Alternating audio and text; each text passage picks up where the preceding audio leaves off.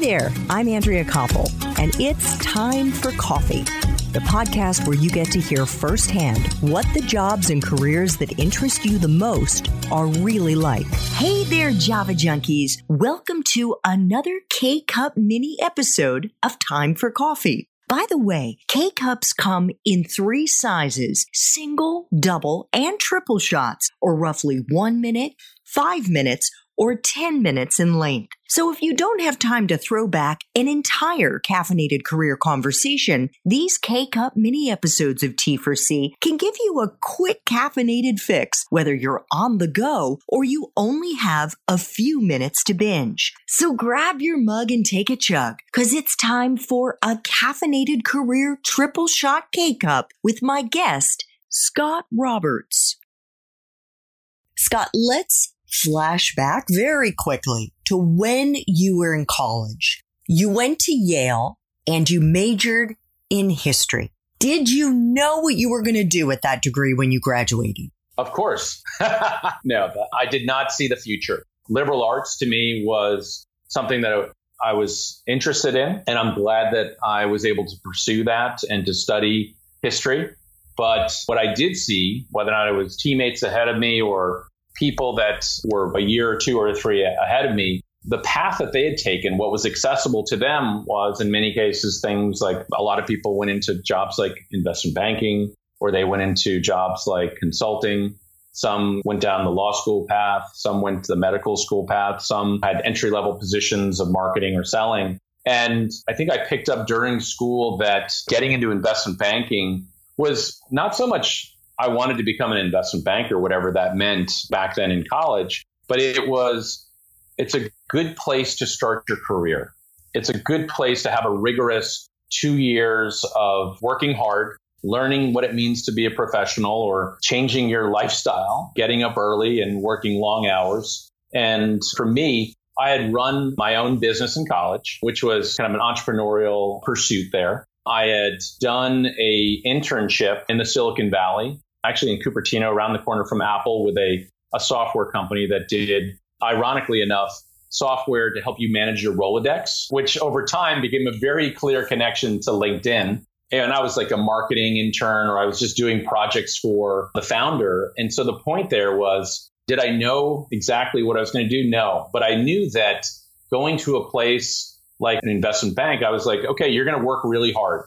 And it may be very challenging work. It's certainly very different than what it's like in college. And it happened to be that I worked for a firm that did mergers and acquisitions for companies in the technology space. And so I had connections to the technology space. I'd worked for a software company, which was great. And I was actually just ready to apply myself. And that's the thing that I would say is, especially for new grads, is whether it's a 2 years or 2 or 3 year stint, you're not always going to love everything you're doing. But there is a lot to be learned about yourself, about skills, about industries, about companies. And you know what?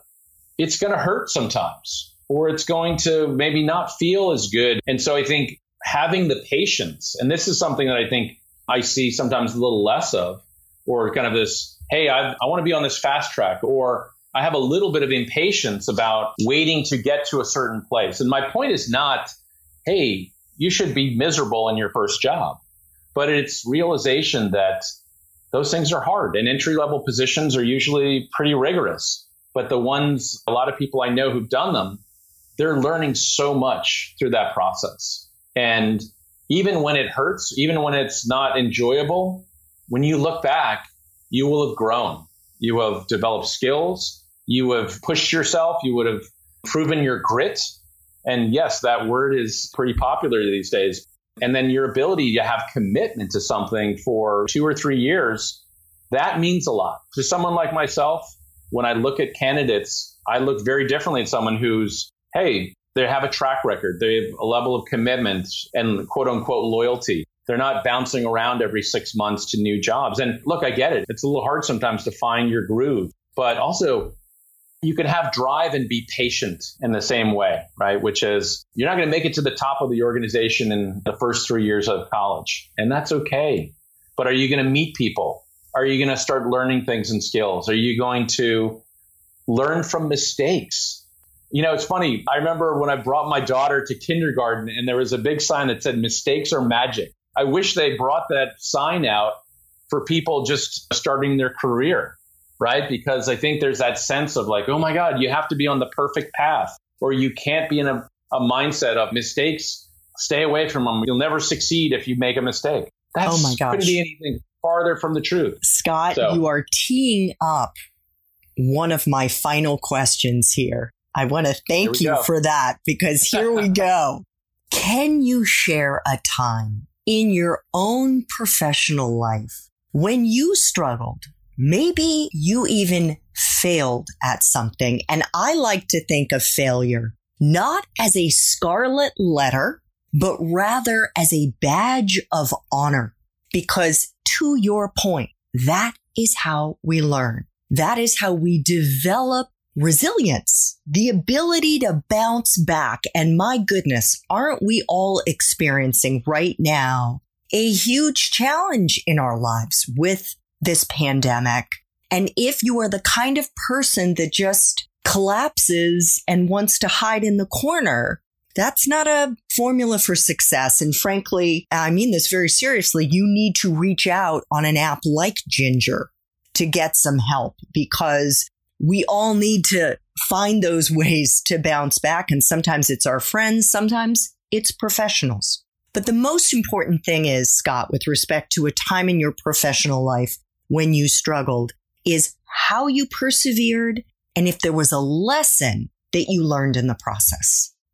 How much time do you have? I could give you countless examples. And I think it's important to say that because sure, I've been able to reach a certain success, both in the company I work for and the position that I'm in, and I'm severely grateful for that. That has nothing to do with the amount of mistakes or the challenges I've faced. And I don't mean challenges that I've always overcome or powered through, if you will. To be honest, I have challenges and I make mistakes still on a weekly basis. And whether or not it's how I respond to something or how I show up, and those are things that trying to be a more compassionate leader or more patient leader, that's something that is kind of now far into my career. I think that there's trying to find one that's emblematic or super helpful. I mean, I remember I helped start a company. It was probably like within the first 10 years of my career. And I helped start a company and then was part of that. And I actually got laid off from that company after 9/11. And it was a very difficult time in so many ways. And what I did was, in my search for my new opportunity, I was contacted by one of the companies in the space that company was. And so they kind of knew me and they knew the company I'd worked with. And so my experience was directly valuable to them. I learned something in every role that I've ever had. But I think if I look back, I think I was probably just too quick to kind of jump onto the next thing. I wasn't more patient in terms of finding the right fit or the right opportunity for myself. And again, that doesn't mean that that company wasn't fine or I was grateful to actually have that opportunity. But when I reflect back, it was okay. And, you know, I had personal circumstances at the time, but I think the part of it is how do you try to ensure or find a way to separate your thoughts and intellectually what you're pursuing from the emotions that you have? And that is something that is such a common theme, whether or not it's how do you show up in business in a way that you're able to manage and harness? I mean, it's great to have emotion. It's great to have passion. It's great to have excitement. It's great to have and be able to inspire and to be inspired. But if you let things bring stress and anxiety to you, or if that you react emotionally with a negative lens to it, you're likely not going to be at your best, whether or not it's picking the opportunity that's best for you or showing up in a meeting or kind of responding to someone or a situation that's not going your way or what you were hoping it would be. And so maybe that's more of a broader theme about how do you not be devoid of emotions, but try to separate those things and realize and keep perspective that, you know what, we're going to live to fight another day. It's going to be okay. And you don't let it overcome you. Love it. And actually, because I've had 12 years of therapy myself, let me just share some of what I have learned. And I may throw around some fancy terms here. I don't know if they'll come to me, and that is you don't want to be making a decision when you are feeling strong emotion. And I think to Scott's point, when he was let go from the company that he was working at around 9/11, he probably, in a moment of high anxiety, of being unemployed, took a job that had he sat with his emotions, with that anxiety until they passed, and they do pass so that your prefrontal cortex, part of your brain, the captain of the ship, so to speak, is able to make a thoughtful, strategic decision. He may not have taken that job. I'm guessing you don't regret it, but your lessons learned is to sit with that emotion, sit with the anxiety, wait until the anxiety passes or settles enough that you can make a really thoughtful strategic decision. And you know what I'd add to it, and it's back to your network. Leverage your network, use your network, help get perspective by tapping into your network, which requires you to do the work to establish that, right? And again, whether or not it's Aunt Jane or Uncle Jack that you may not have known as much growing up, or maybe you did. And the people that care about you, the people that know you, and the people who are ready and willing to invest in you, and those, that network and those people, that number will grow over time. And you have that ability to influence that. But using that, and I have this other concept, which I know we're wrapping up, but it's the personal board of advisors, right?